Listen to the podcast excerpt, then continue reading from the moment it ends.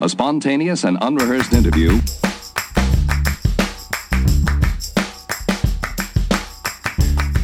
Welcome to the 72nd episode of Curiosityness. I am the host of the show. My name's Travis DeRose. Welcome. Thanks for being here. And this episode, I have on Stefan Al, and he's an architect and urban designer, but he's also the author of a book called The Strip, subtitle Las Vegas and the Architecture of the American Dream. So we dive into like the architecture and design of Las Vegas because it's extremely unique. And um, Stefan shares some uh, interesting thoughts and perspectives on that stuff, like, you know, how important the pool is and, you know, why these you know uh, casinos and resorts were themed in the 90s why that happened and the disneyfication uh, as he calls it of that stuff so it's pretty interesting uh, all this stuff is designed with a purpose and it's designed because people want it that way so it kind of reflects like the larger american culture at the time and uh, stefan does a really good job of kind of breaking that down and explaining what that really all means. So I think you're going to enjoy this episode, and uh, I'll I'll let Stefan get to it. So without further ado, here is episode 72 right now. All right, Stefan, how you doing? Very good, uh, Travis, and uh, thanks for the invitation.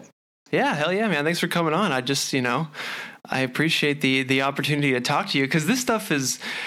Uh, I mean, myself personally, I really find architecture and stuff interesting. You know, I don't have any any training on mm-hmm. it or mm-hmm. anything, but I I find myself a bit like George Costanza, where I've always wanted mm-hmm. to pretend I was an architect. You know. But yeah, uh, yeah. I just, I, it's just, I don't know. I just enjoy it. So, and I, I mean, obviously you do too. I would assume. Yeah, and it's it's something. I mean, we all live in a building, right? We all work in buildings, and we spend so much time in buildings. So it's uh, it's uh, occasionally it's nice to talk about you know what these buildings mean and how they come to be, and and that's uh, that's what I like to do. Right. No, totally. Yeah, it's something that inevitably everybody experiences and affects them. So, and we, you know, we're all pretty familiar with what you know architecture is, but you're also an urban designer. So, what is what does that mean exactly? So, I, uh, that means when you're doing more than just a single building or a very large building that has a lot of kind of urban components like plaza. So, so think about let's say an area of like five or six buildings and, and a little park in the middle, or you can even think of an entire new district, uh, an entire new uh, neighborhood, or sometimes uh, we even design entirely new uh, new cities. So I work for a global design firm, and we do a lot of work in the U.S., but also in Asia because it's urbanizing very quickly. Um, and you know we have a lot of urban design work in uh, in China, for instance, right, which has urbanized um, kind of beyond uh, imagination, adding millions and millions of people to their uh, cities. So that means a lot of work for people like me who study and and design cities. Uh, so yeah, that's my my day job uh, essentially, uh, working as an architect and as a designer, and then at the same time um, I also write about architecture and, and cities. Um, so, uh, and then I, I, teach occasionally at uh, various institutions. But uh, but yeah, I love talking about architecture. I can talk about it all day. not everyone likes that. Right. But, uh, but I, uh, I mean, a lot of my, my books, I, I try to focus on, on topics that are kind of uh, important and relevant, but also may speak to to a wider audience. Mm-hmm. Yeah, totally. Yeah, so let's dive into it because I mean, the way I kind of discovered you was from your book, uh, The Strip, um, subtitle Las Vegas and the Architecture of the American Dream. And mm-hmm. dude, it's just like it's extremely fascinating. Just the whole. Well, I mean, I guess what kind of initially, or how do we do this? I don't know. Help us dive into the the architecture and urban design of Las Vegas and what why it's you know maybe interesting or important. I guess. Yeah. Well, you know, this kind of hits a central note of my work, which is making architecture more relevant to a wider audience. And you know, Las Vegas is one of those places where you know a lot of people go there, uh, just you know, tourists, uh, and they may not have an innate interest in architecture, but they all want to learn about the hotels they're staying at. They're going to see the latest hotel, what it looks like. And, and recently there was a poll by the American Institute of Architects what was the most kind of popular modern building, and that was the Bellagio in Las Vegas. Oh, wow. Um, more than any other kind of modern architecture, let's say from Frank Gehry or kind of famous architects. Um, and I think that's really kind of struck a chord with me because uh, I realized that you know it, it, Las Vegas is made, or at least this trip is made architecture kind of more universally likable, or at least it, it peaks it managed to pique an interest in architecture that you know very few other places do. Uh, so that's why I thought you know this would be a, a good topic uh, for uh, for a book. Uh, but then, other than that, if you look at the strip, what's really interesting about it is that it's changing so quickly, and it's very much uh, reinventing itself every decade or so and I decided to tell that story uh, in the book. How from you know all the way back in the 40s, they were they were doing these small saloon style casinos in the spirit of the Wild West. To today, uh, you have the most modern uh, buildings uh, imaginable. Uh, so so that trajectory over the past 70 years, that's that's what I, I wrote about and uh, linking that to kind of trends elsewhere in the US. So that's why it was titled the way it was, uh, Las Vegas and the Architecture of the American Dream, because it's it's somewhat uh, reflective of whatever people kind of uh, dream about or or aspire to, uh, because all of these images that that people wanted, uh, they were built right there on the strip so it would literally like they would literally kind of see what the American culture was after, what they wanted, and Las Vegas would just do it.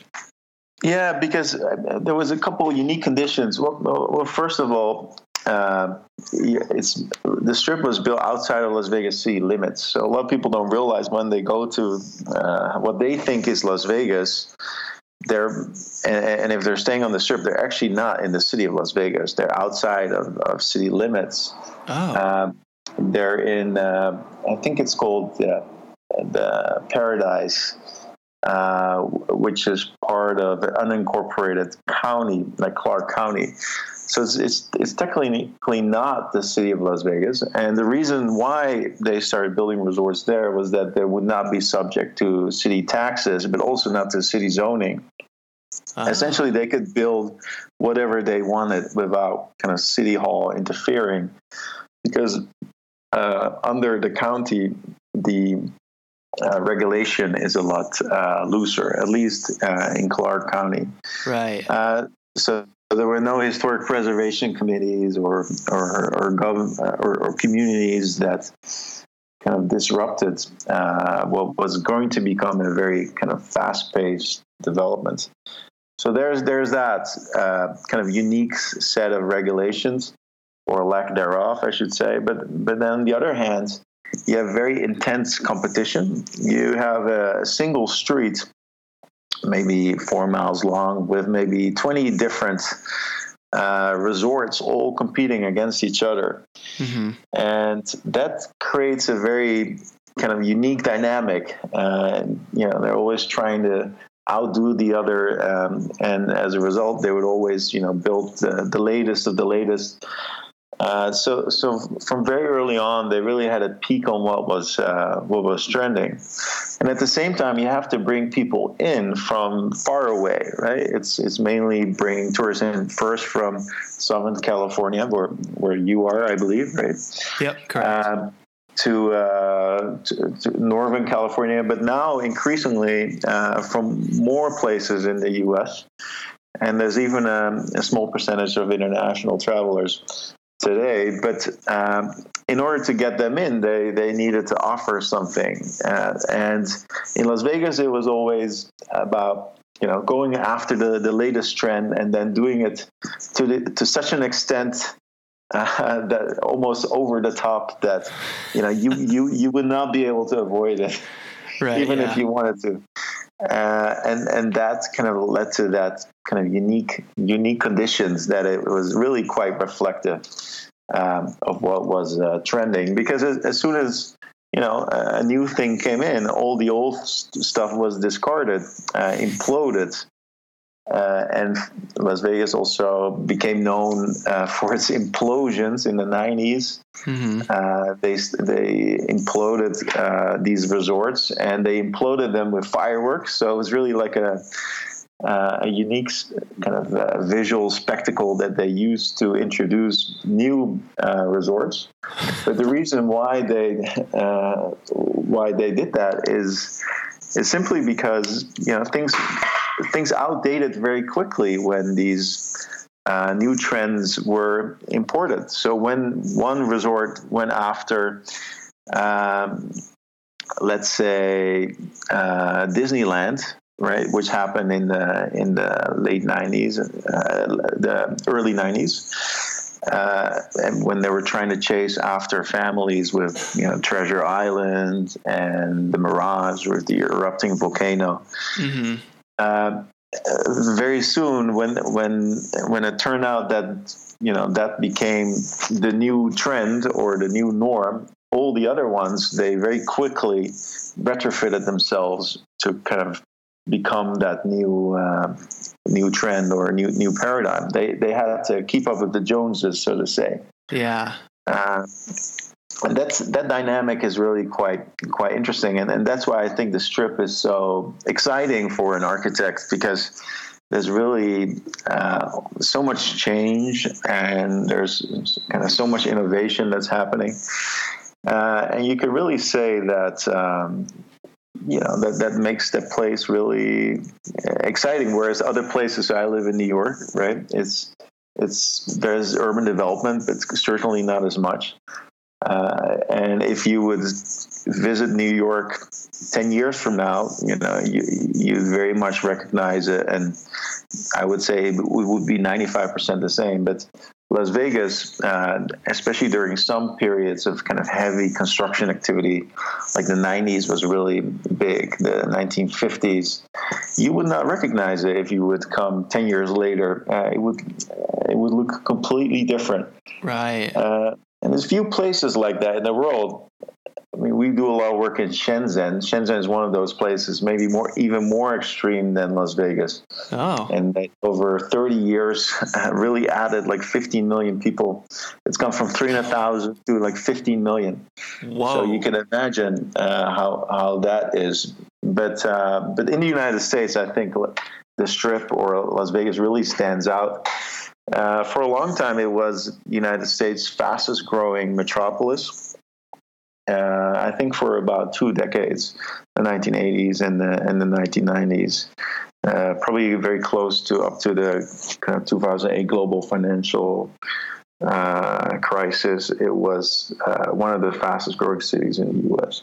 Right. And and then it became one of the fastest shrinking cities for a couple years but now it's uh, it's recovered fully. Yeah. Oh, really? I didn't realize it was it was shrinking like that quickly. When was that? The like the two thousands? Yeah, right after the crisis, um, uh, Las Vegas kind of led the nation in terms of uh, foreclosures, and that's you know part of the problem with the, with the economic base. It's uh-huh. not very diverse. It's mainly kind of hospitality, gaming, uh, and, and and that's an industry that's not really uh, recession proof, right? All that mm-hmm. discretionary spending. If if you're out of a job, the, the, the last thing you're probably going to do is, is take a Las Vegas vacation. Yeah.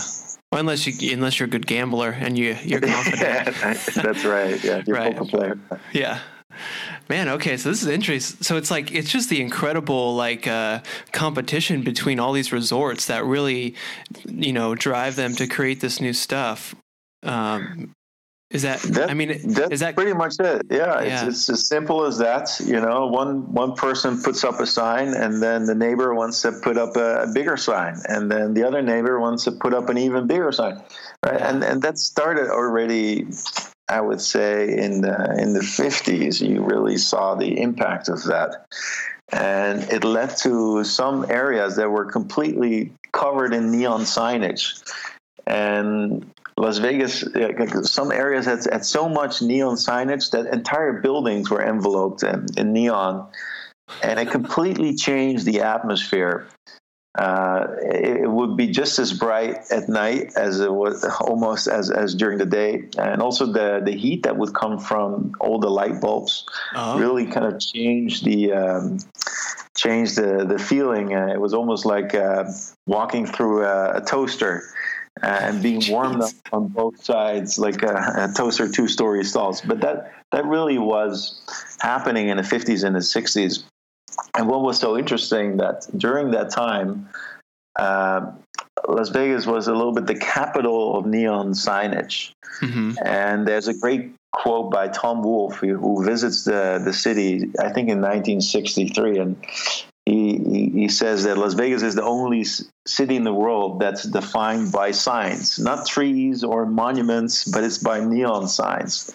And, and he finds that uh, marvelous because, because for him, that goes to show that Las Vegas is a monument of the of the people because the people that were d- putting up these signs, that were designing these signs, uh, those were people, you know, without formal education. They were just commercial sign artists that weren't really tra- trained to do that, and they drew their inspiration from very unconventional sources. Uh, I, and I say unconventional, like architects, they would, you know, they would be officially trained. They, for a long time, they took their inspiration from from grain silos and and ocean liners as as the modernists did. But but these sign artists in the 1960s they took their inspiration from pop culture. Oh. And for tom that was so exciting because it was the first time perhaps that uh, someone like tom wolfe like this kind of elite writer who, who came from yale uh, saw value in the art or the architecture or the, the signage of the people.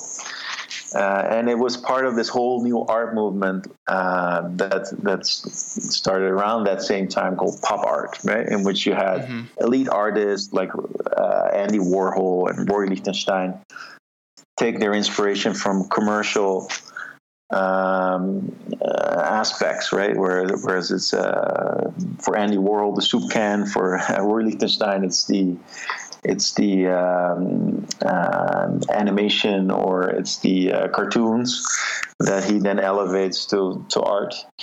But for for Tom Wolfe, you know, Las Vegas back then was really a, a unique unique place, and it was the first time that uh, serious art, artists and also architects started learning from uh, Las Vegas. Yeah.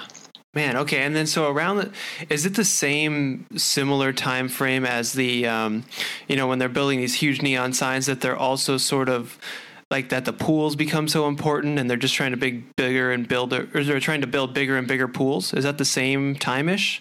Yeah, so what's interesting is there's, there's, somewhat of a shift. In the 1950s, it was really about the pool, and in the 1960s, it becomes about those those signs. And those signs were massive, by the way. They were much larger than the buildings they refer to. Some of them were 200 feet tall.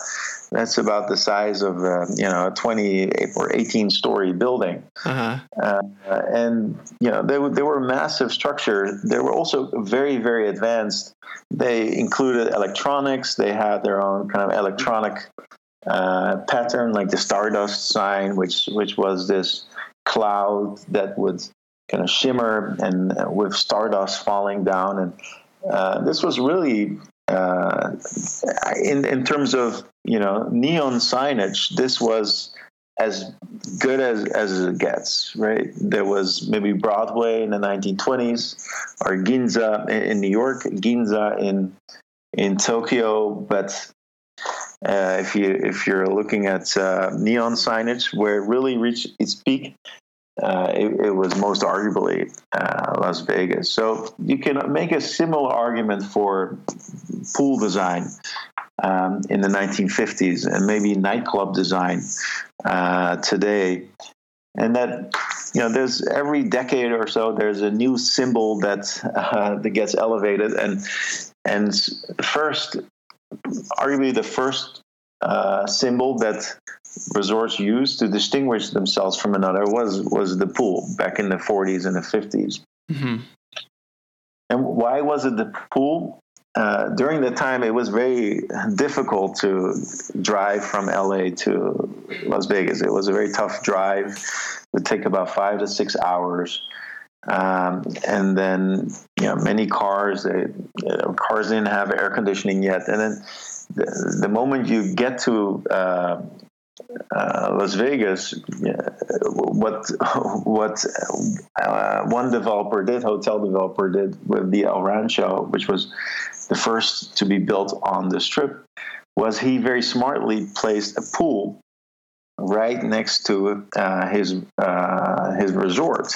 Right. So that before people would get to the downtown where all the other kind of casinos were, none of which had a pool, there was this other place, and yeah, you know, you can imagine you know, having driven for like five or six hours, and you suddenly see this glistening pool and almost like an oasis. Yeah, really. In the skyline, uh, and you know, people were inclined to to stop, and that's how the strip was born.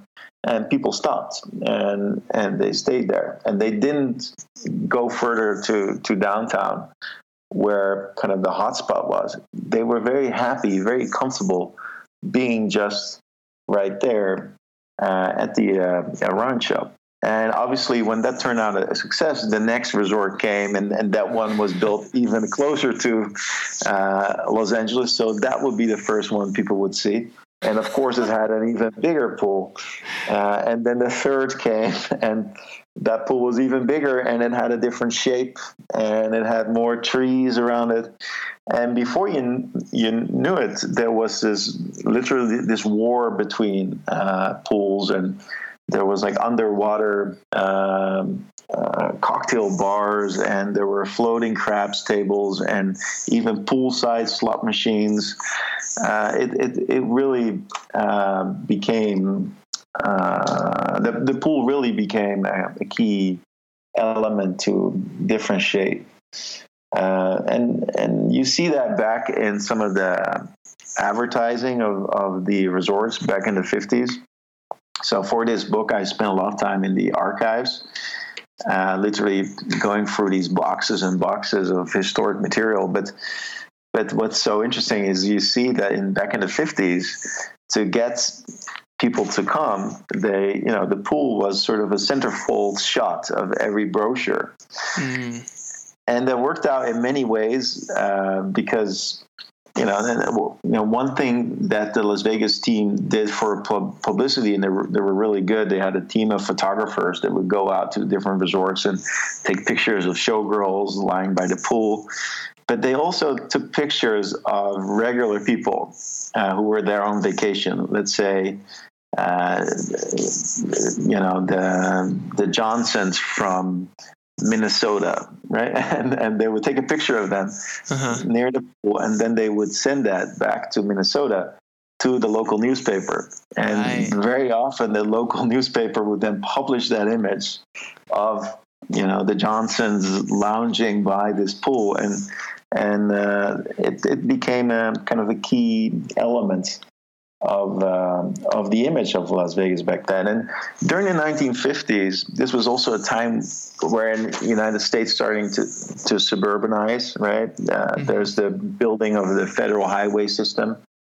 Uh, there's kind of subsidized uh, mortgages.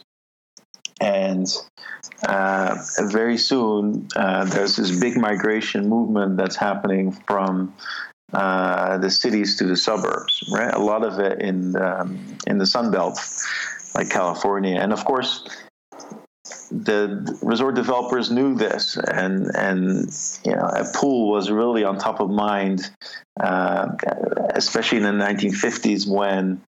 Uh, you could get a home improvement loan to build a pool uh, in your own house uh, so you could go, even if you didn't have a pool at your own house, you could go to Las Vegas and experience one there.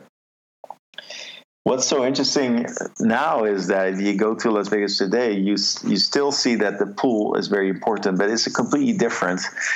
Maybe back then it was, uh, you know, it was to get the suburbanite to come. Today, the pool is a key marketing kind of ploy to to get millennials uh, to come, right? And they they have uh, pools that are part of of nightclubs Mm-hmm. Uh, and they do that because they can then extend the regular nightclub hours, right? You can have your nightclub open during the night, but then you can have your, your day club or your pool party during the day. And right. if you look at the revenue that comes from these nightclubs like Encore and The Wynn, for instance, uh, that is the world's highest grossing nightclub with a revenue of about $200 million, which is the size of a medium, medium tech company almost.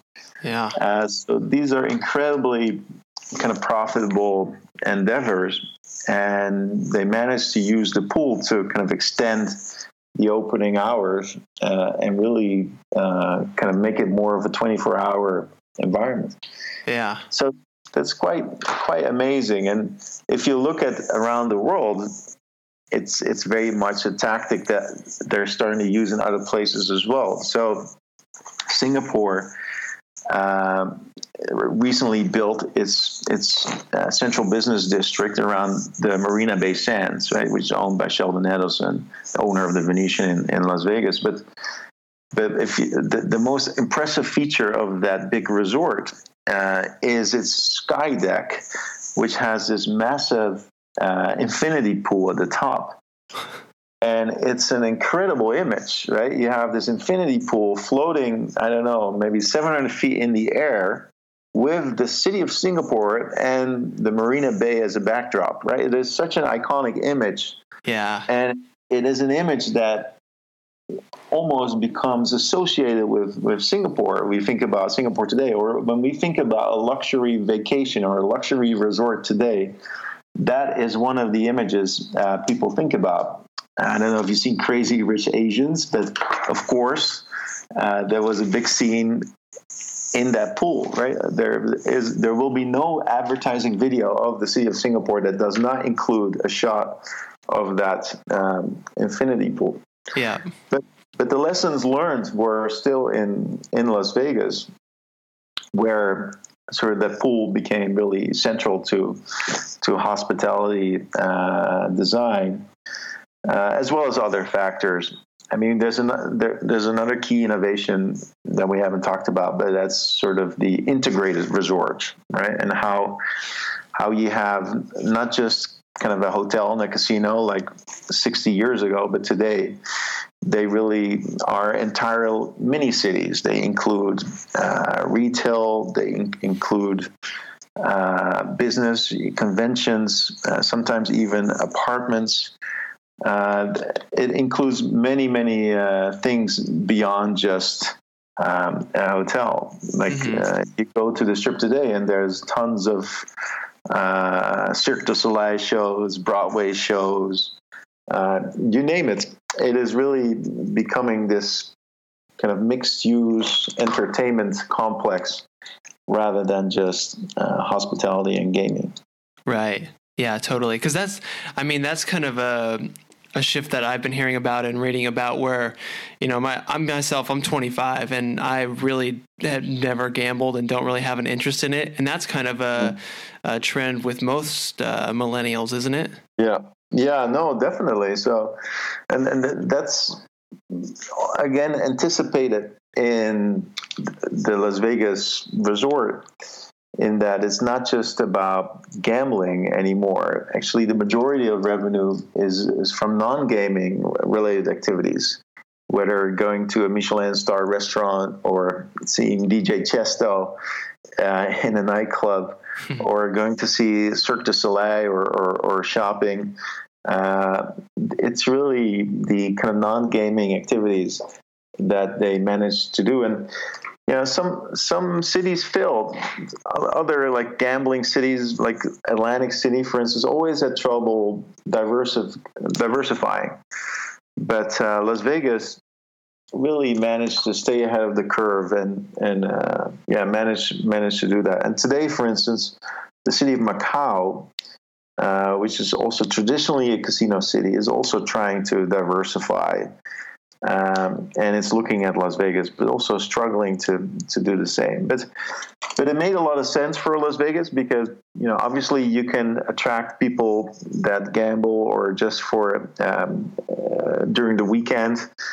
But how do you fill up your rooms during the week, right? So having building a convention center uh, in your complex, then you can uh, create business uh, and you can get people to come that have expense accounts and fill up the the rooms during the week.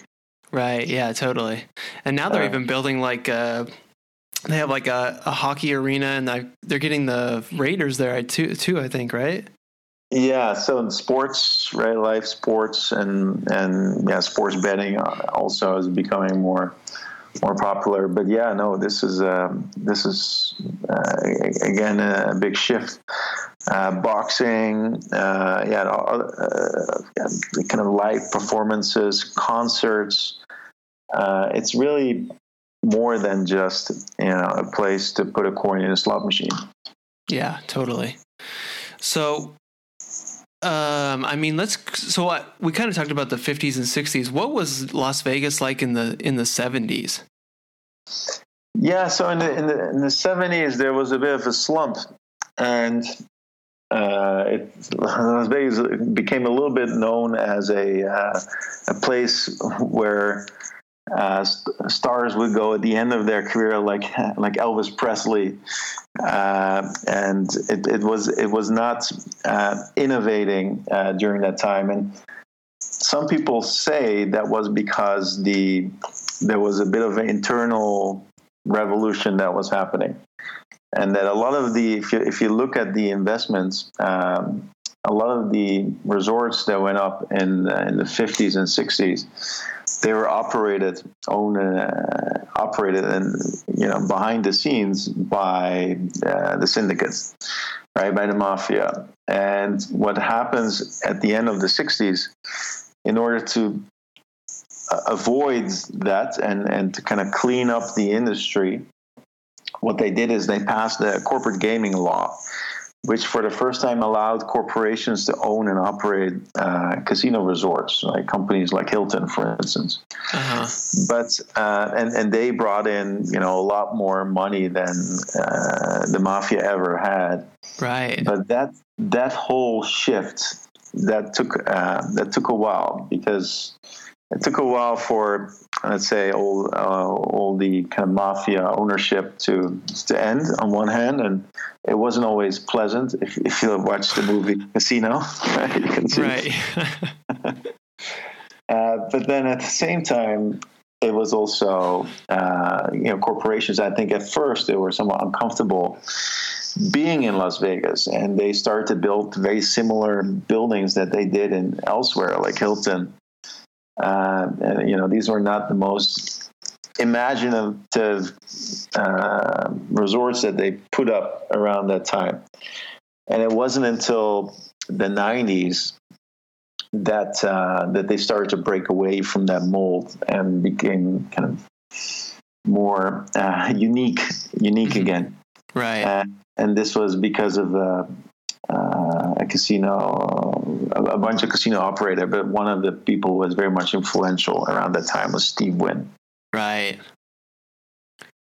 And he was, and this is kind of when they started kind of building all the the theme type of revo- resorts and stuff like that, right? Yeah, that was then, and uh, it was at a time when the Disney Corporation emerged as uh, the, the world's biggest entertainment uh, corporation. Okay. And it was really seen as a model. Disney wasn't just producing films, also theme parks, hotels. And they realized in Las Vegas that there was a demographic that they didn't quite tap into yet, which was the family, or in other words, people that don't travel uh, without their kids. Right and perhaps they went a little overboard right building the treasure islands with yeah. the sinking ship or or i don't know the mirage or the volcano and, uh, yeah. and the lion the lions and you name it, the dolphin habitat. Right.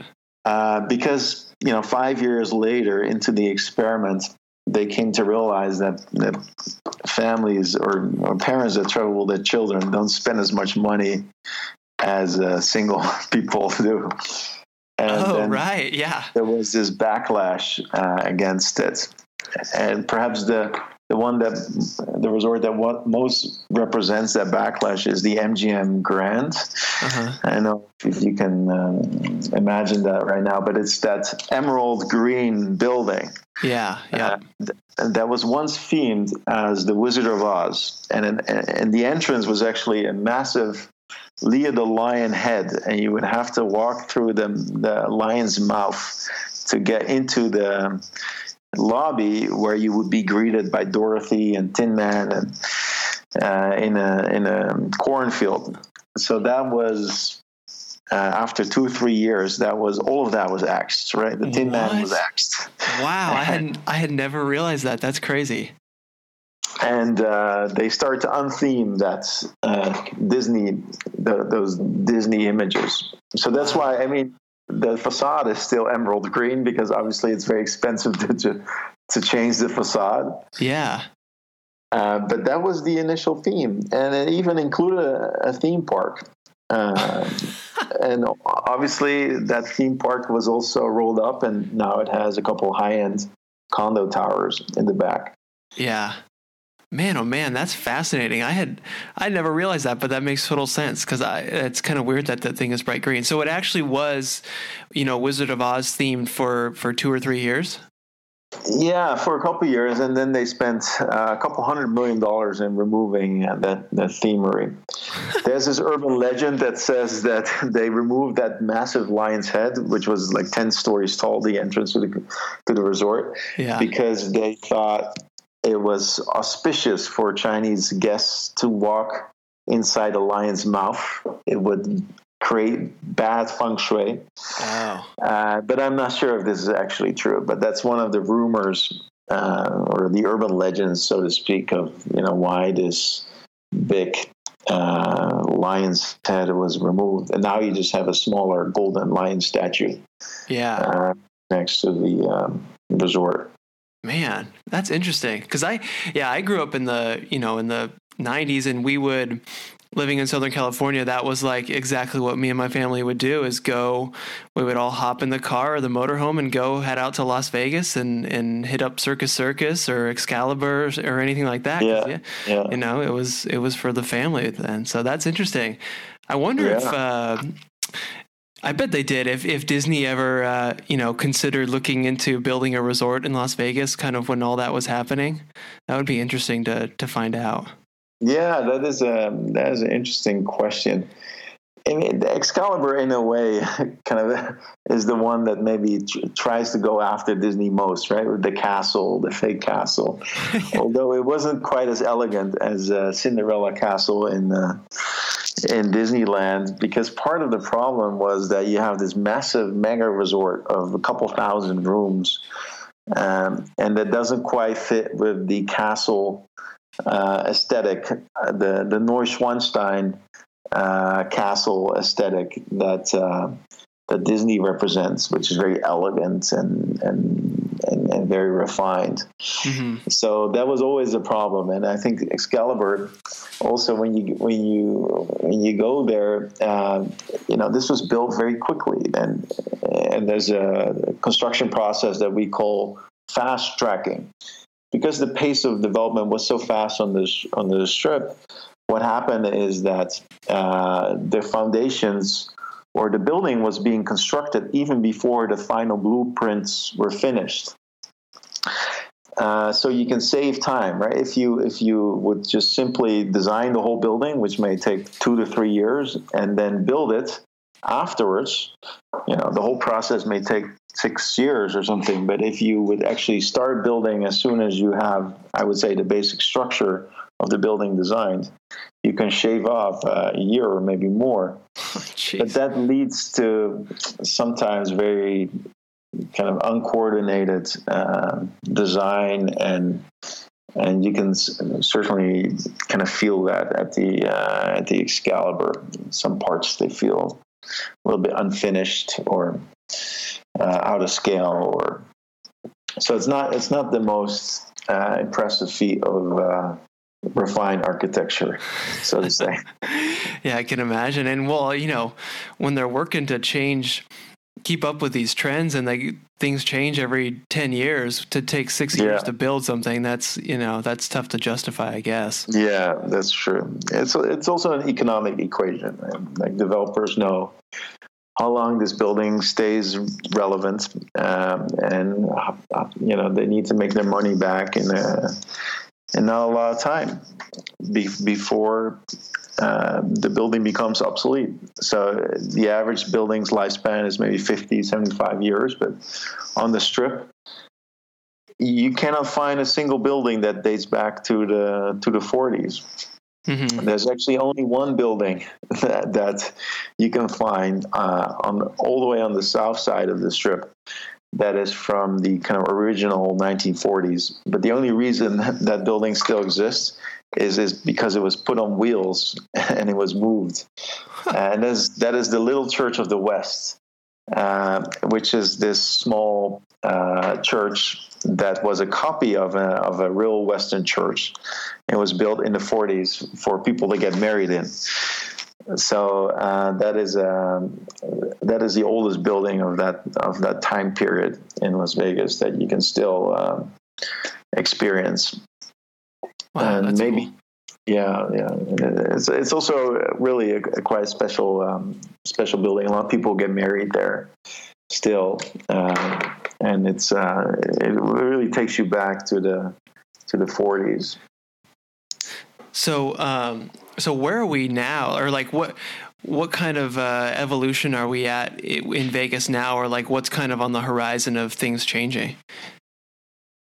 Yeah, I mean the big the big change came, I think, 15 years ago with Project City Center, when for the first time there were like celebrity architects and big big firms kind of involved in the design of uh, resorts on the strip. Before it was always, I would say, like local architects, um, and perhaps the architecture was inferior to the image uh, or the marketing, right? Where uh, like the signage, for instance, right? Uh, signage. But now you really have uh, world class architecture. Actually, the company I work for, we also did a, a building in that complex. Uh, but you know, many other big name firms uh, were there, like Norman Foster, Dani Libeskind, and Rafael Viñoly. Uh, so that's really quite significant. And, and the strip became this epicenter of um, elite architecture and arts. So Project City Center 2 has this kind of uh, art collection that everyone can see with really big name artists, um, Oldenburg and uh, big sculptors. Um, that uh, Maya Lin, uh, that, that all have a piece there. Uh, Jenny Holzer, uh, so if you if you want your fill of art and architecture, I think uh, you know the strip is actually a pretty good place because you get to see a lot of uh, kind of contemporary architecture in uh, you know all relatively close distance from another. So that is that is a trend. There's the other trend which is quite significant is on sustainable architecture and green building and we often don't think about that when we think about Las Vegas uh, because we think, oh, this place is unsustainable. It's built in the desert, and obviously, you know that's true. You should not build in the desert. But on the other hand, you know, uh, if you're building in the desert, at least you're not destroying natural resources or fertile land. But let let let let that aside. The big thing here is uh, water preservation right? Uh, like, how can you sustain a population of, you know, more than a million people uh, with a limited supply of uh, of water? And yeah. Las Vegas is actually really ahead of the curve in terms of uh, water preservation. What a lot of people don't realize is that all the water you drink from the tap in Las Vegas, all the water you shower in in your hotel, all of that water is recycled.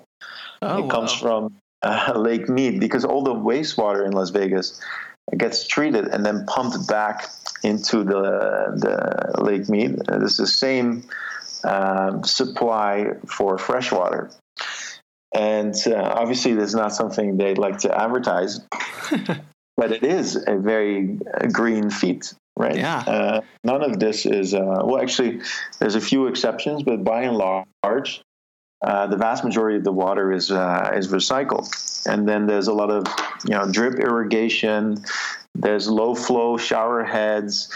And when you think about it, when you're designing a resort that's 4,000 rooms, you can spend a little money on research or, or maybe trying to find a, a low flow shower head uh, simply because of the scale, right? And Yeah. you can save money uh, that way, but that also makes kind of environmental sense. So, in terms of sustainability, I would say that um, that the hospitality design or the resorts on the strip are quite uh, quite advanced. Uh, so that's another key trend, and obviously with climate change and and kind of desertification uh, of the planet areas getting warmer, this is only going to be a bigger uh, bigger issue. Uh, so that's that's something that they had to address there for decades, simply because there was a finite amount of water, um, and they, um, I mean, they're struggling with it, right? It's still uh, still a big problem because if you look at Lake Mead, it's at its almost lowest ever levels, uh, but still the the city adapts and they find new ways to uh, to survive and, and make this. Um, kind of a thriving uh, economy. So, so in terms of sustainability too, it's um, it's interesting right now to look at um, look at the strip. hmm Yeah, that's kind of like the uh, the less sexy side of things, I guess, that they're not marketing and everything, but uh, incredibly important because if you show up and there's no water, it, things aren't going to work very well. That's right. That's right. And probably the third thing is the millennials. Right? How do we get the millennials excited about coming here? And you know, they're giving them many things like uh, nightclub shows, restaurants, and new types of experiences. Um, and I think they're doing a, a, pretty good job in in that. So it's definitely still um, ahead of the curve in, in many ways, and it's maybe no longer growing as quickly as it once was. I would say, you know, before the crisis.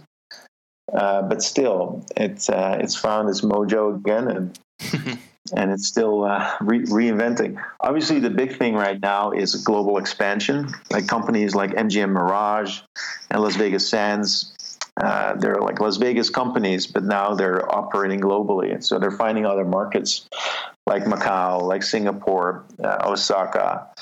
Uh, so, so that's another thing to think about. That Las Vegas has become almost like a global product, right? Uh, it's that idea of the mixed use or the integrated resort that's super fashionable, that has you know celebrity chefs, nightclubs, uh, uh, contemporary architecture, uh, amazing art.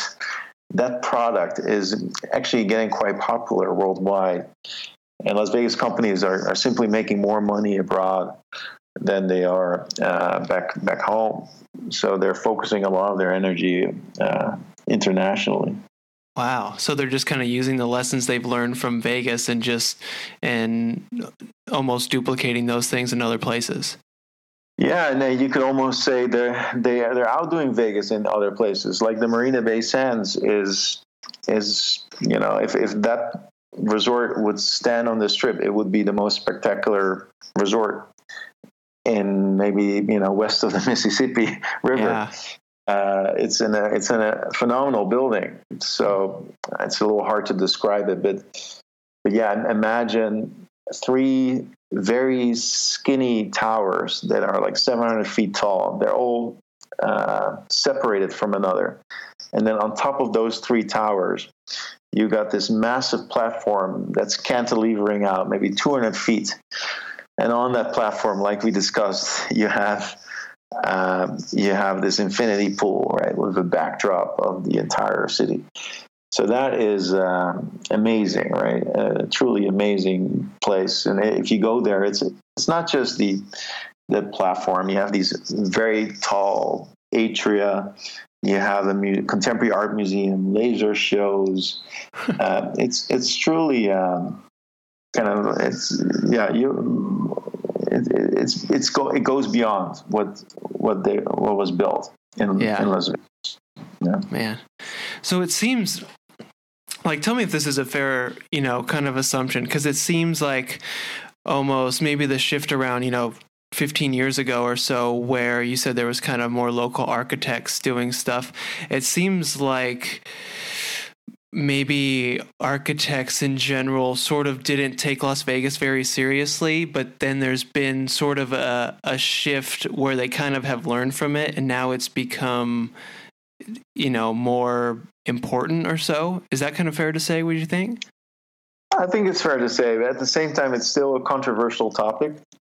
A lot of architects or you know people see themselves as culturally sophisticated, they would snub at, at a city like Las Vegas, right? Because it also represents what the people want, right? What the people like, and right and that's that's that's fair. So it's it's still like if I, you know, some of my architect friends, if if I start talking about Las Vegas, there was oh, the first reaction would be, oh, I hate Las Vegas. but that's in a way that's also a good reaction because it provokes interest, right? uh-huh. Uh, that's maybe better than no reaction at all. But, So- uh, but yeah. well i mean so i guess that just makes me think so is that kind of the philosophy of, of vegas where you said it's it's people first like we we design for what people want whereas there's another just architecture design philosophy that's like that's the opposite of that Yeah, so I think that's still the case, right? So because if you if if 20 years from now it turns out that you know the people no longer want contemporary architecture, they're going to take those buildings down, right? There's no doubt about that. yeah Um, and that may not happen in other places, right? Where there's historic preservation committees or where there's you know city city governments or mayors or uh, because you know the cultural elite has no say in what goes on on the Las Vegas Strip. Ultimately, this is a, a place of commerce. Uh, It's a Mhm. place of um, you know a few companies, corporations, executives that are looking at the bottom line and. And if culture or high end culture or elite culture no longer sells, then elite culture will probably uh, have to go for something else. They're like hell let's just whatever we need to make money let's build it and let's let's do what we got to do here Pretty much, yeah, pretty Yeah. much. dude But this is then interesting still, yeah, it's still interesting to think that that philosophy led to culture being built, right? And this contemporary architecture and this contemporary art, because suddenly they realized, you know, we can actually uh, turn this into a profit. So now you go there, and there's all these things that you, don't get in the in the local museum, right? You get them in these um, resorts. You can go see, you know, million dollar art uh, there, but you cannot see that in the in the local museum. So it's commerce that was re- responsible for that uh, that amazing art that's there today. So it's quite quite impressive. Right. Wow, yeah, that's crazy. And I mean, and probably in reality, the best, the best, I don't know, solution is kind of a, a hybrid of both things where you're kind of building for people and what they want, but you're also, you Mm. you know, it's also not that, I guess. hmm Yeah, so Las Vegas is really kind of the the extreme. Yeah. Uh, but other other cities, you know, some cities don't evolve at all, right? So hmm I'm from Europe, and you know, I'm from a small town, and uh, that's you know, 800 years old. This medieval town, and the center you will you will not see anything change, right? Or you go to Venice, and you know those those places are really frozen in time, and and sure they may have kind of the uh, I would say the advantage in terms of you know being a cultured place as we think of it but at the same time, uh, they're also kind of open air museums in a way. They're no longer evolving and they kind of lost some some of the dynamism that the growing city uh, would have, or maybe that the city had 700 years ago. Yeah. Uh, before it was built. So, so that uh, that excitement uh, you don't you don't get there. You you go there and you know what to expect. Uh, but in Las Vegas, uh, it's it's a bit of a mystery. You know what it will be 10 years from now. Yeah, totally man that's cool and i love it man we can have both can exist on on this earth and we can you know experience both and and have fun with each of them right you're absolutely right yeah it doesn't need to be all the same uh, that will be be very boring and even within a city you can have different yeah uh, elements right so, right totally dude stefan this is awesome so love talking with you. Thank you so much for being on. Let's tell people um, your book, The Strip, Las Vegas, and the Architecture of the American Dream. Where's the best place to grab that? It's it's on uh, in most stores or Amazon or where, wherever you want to find it. Uh, you should be able to find it. Yeah. Okay, perfect. I'll, I'll, link it up to Amazon too, so people can check it out easily. And then, should we direct people to your website too? Yeah, that would be great. I published some other books, so they want to take a look. They're um, they're welcome to. Yes, yeah, you have a bunch of other books, and the website is just stefanal.com, right? Correct. Yeah. Okay, cool. So we'll have a link down there for folks to click on and get to that stuff easy. But man, this is good. And you've got some like TED talks on you know autonomous cars and parking spaces, and there's a lot of stuff when you kind of dig in. You you you have a you lead an interesting life. Yeah, well, if you're an urban designer, you need to also be just like Las Vegas. You need to be ahead of the trends, and obviously, there's big big trends right now going on in urban design, and and one of them is uh, new forms of mobility, automation. So, so we try to think about that when we design um, design cities or neighborhoods, simply because we're not designing them for one or two years. We're we're designing them for you know, 20, 50, maybe 100 years down the line. And so we're trying to anticipate those, um, those new developments. Mm-hmm. So I guess when you're sorry, real quick, because I'm, I'm just interested, but um, kind of when you're doing like um, urban designing and city planning of stuff for like that specific place you mentioned over in in Asia that grew extremely quickly, are you sort of like starting with a blank slate here, or do you have stuff you're exist working with that already exists generally? Yeah, so sometimes it, varies, right? Sometimes there's a, a few kind of industrial buildings. Uh, sometimes it's reclaimed land, and then it's really a blank slate. Other other times they're like natural conditions you have to work with, like uh, like a wetland or uh, existing trees you're trying to design around. Uh, so it really um, it really varies. Uh, we, we try not to design with the idea of the blank slate. There's always something there.